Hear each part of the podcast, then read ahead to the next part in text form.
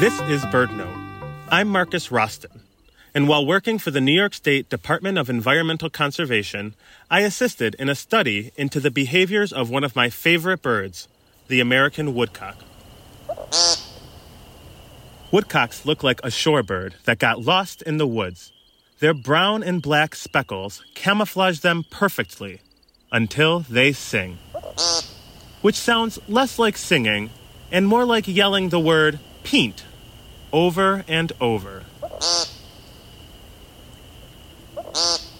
We spent many nights waiting for the sun to set and the peenting to begin.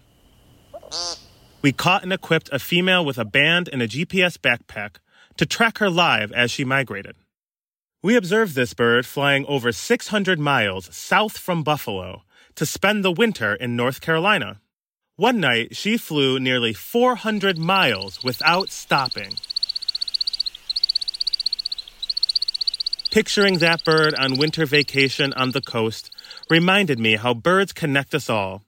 From Iroquois National Wildlife Refuge in western New York to the Croatan National Forest in North Carolina, and all the stopover habitats in between, we need to prioritize protecting our grasslands and young growth forests so the woodcock's powerful peents can be heard long into the future. This week is Black Birders Week. To learn how to participate, follow the hashtag Black Birders Week on social media and visit birdnote.org.